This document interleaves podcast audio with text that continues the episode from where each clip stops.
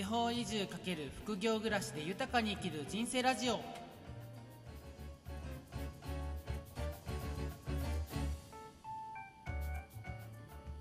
皆さんおはようございます。福井県で地域まるっと体感宿玉村へ運営してます翔です。地域の暮らしを体感できる宿の運営をしたり欲しい暮らしを実現するヒントになるようなオンラインイベントの企画や農業のお手伝いをするなど複数の収入源で暮らしています。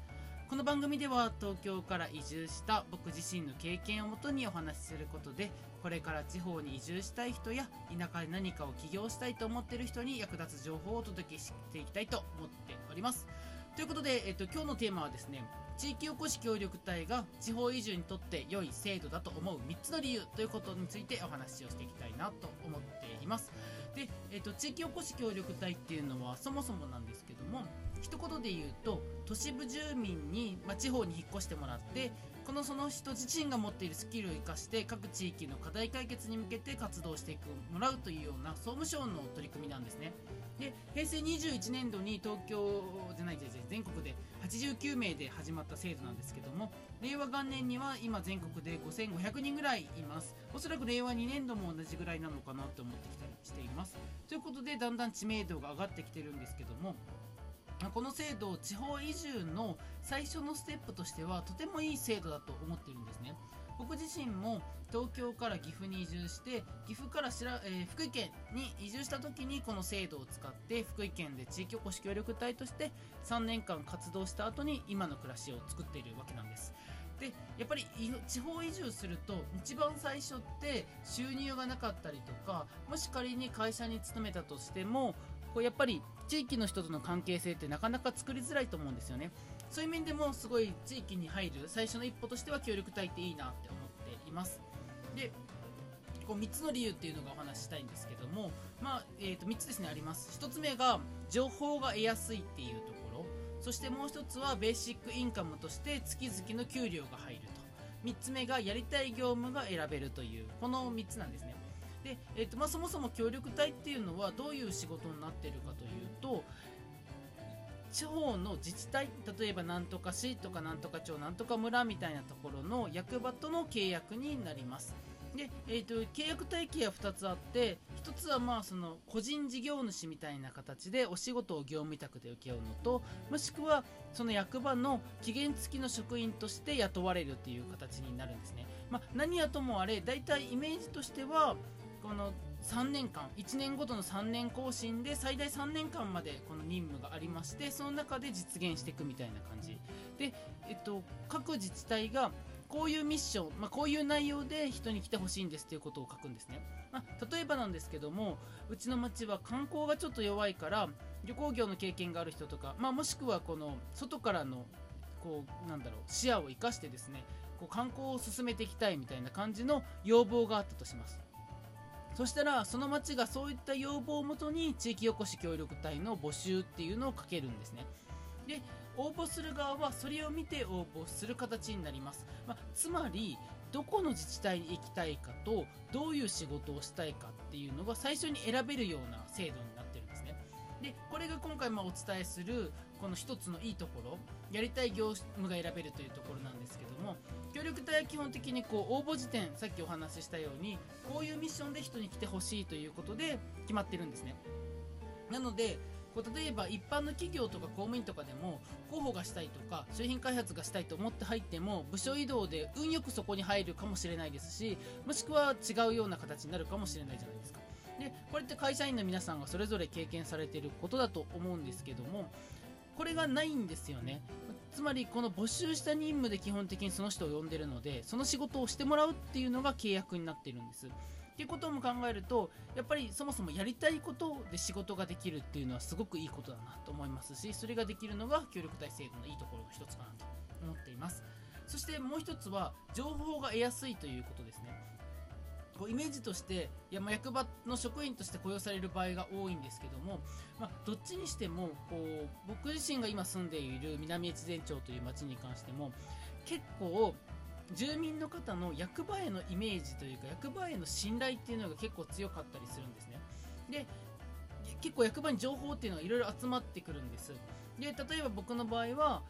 の移住者と知り合いたいから農家さんでこう新規収納で移住した人と紹介してほしいみたいなことを役場の中の仕事中に話をしていたら農林水産課という担当のところに紹介してもらったりとかっていうのがあったりするんですね。でもちろんまあ、ただの移住者といいますか役場職員として、まあ、協力隊としてそこに入ってなくても聞けば教えてくれるとは思うんですけどもやっぱり個人情報の関係があったりとかしてなかなか難しい時もあります。ただ役場職員、まあ、協力隊という立場で入ってるとそれが割と簡単に手に入ったりとかしますのでそういう意味では地域の人材とすごくつながりやすいというところ。あともう一つはこう役場にいるっていうだけで地域の方の信頼度っていうのが結構上がってくるんですね。なのでそういうことを思うとこう役場にいるっていうのがすごく何でしょうかね。有利になってこう地域の情報が安かったりとかつながりができやすいっていうのがこの協力隊としての立場のいいところの一つかなと思っています。そして3つ目がベーシックインカムとして月々の給料が入るというところですね。でこう田舎暮らしに憧れて地方に移住するじゃないですか。となった時にもちろん例えばパソコン1台で仕事ができるデザイナーウェブデザイナーとかライターさんとかそういう仕事を持ってればそんなに大丈夫かもしれないんですけども多くの方はなかなかそこまでそういう仕事を持ってない。だからこそ地方移住した時に仕事が心配なんですっていう相談を結構聞いたりします。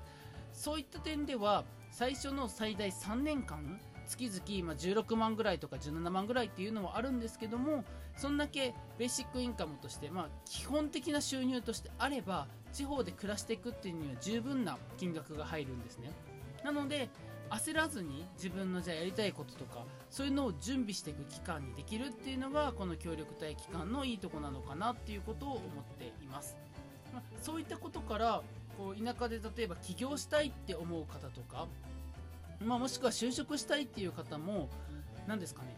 全く知らない土地の全く知らない会社に就職するって結構ハードル高いじゃないですか。リスクもうまくいかない可能性も高いと思うのでそういうことを思うと一度地域おこし協力隊で入って地域に触れてでそういう会社さんを探していって就職っていう形もできると思うので地域おこし協力隊のゴールって必ずしも農家さんだったりとか何か起業するっていうところではないんですね。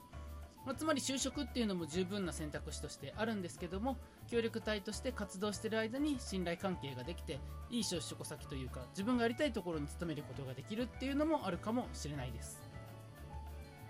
そういうことを含めると最初の移住して3年間給料が出ながらいろんな人と関係性が作れるこの協力隊制度っていうのはとてもいい制度なんだなというふうに思っています。ただ逆にこれはあくまで制度です。なのでこの制度の運用がうまくいっている自治体とうまくいってない自治体っていうのが正直あるんですね。これがインターネットで協力隊って検索したら検索候補の中に協力隊スペース失敗みたいな感じが出てきてしまうような要因になっていると思います。そういうことを含めるとやっぱり今大体まあ1000箇所ぐらいですかねの自治体でこう地域おこし協力隊っていうの入れてるので当たり外れは正直あります。なのでそういった当たり外れを引かないように事前にちゃんと調べたりとか話を聞いたりするっていうのが必要になってくるかなと思います、まあ、あと協力隊として入るとやっぱり行政職員という立場もあるのでやりたいことが100%できるっていうわけではない時もあります。ただそれを差し引いたとしても僕自身はこの協力隊っていうのはとても田舎の最初のステップとしてはいい制度だなというふうに思いますのでぜひぜひ興味がある方は一度調べてもらえるといいかなと思います。まあ、こんな感じでこのチャンネルでは地方移住したい人とか地方で何か起業したい人に役立つ情報をお届けしていきたいと思いますのでよければフォローしてもらえると嬉しいです。あとこの内容良かったなっていう方はいいねボタンを押してもらえるとすごくあの僕のモチベーションにつながりますのでぜひぜひ押してもらえると嬉しいです。ということで今日はこの辺りで失礼したいと思います。お相手は福井県で地域を丸ごと体感できる宿玉村をやってます翔でした。それでは皆さん今日も良い一日を。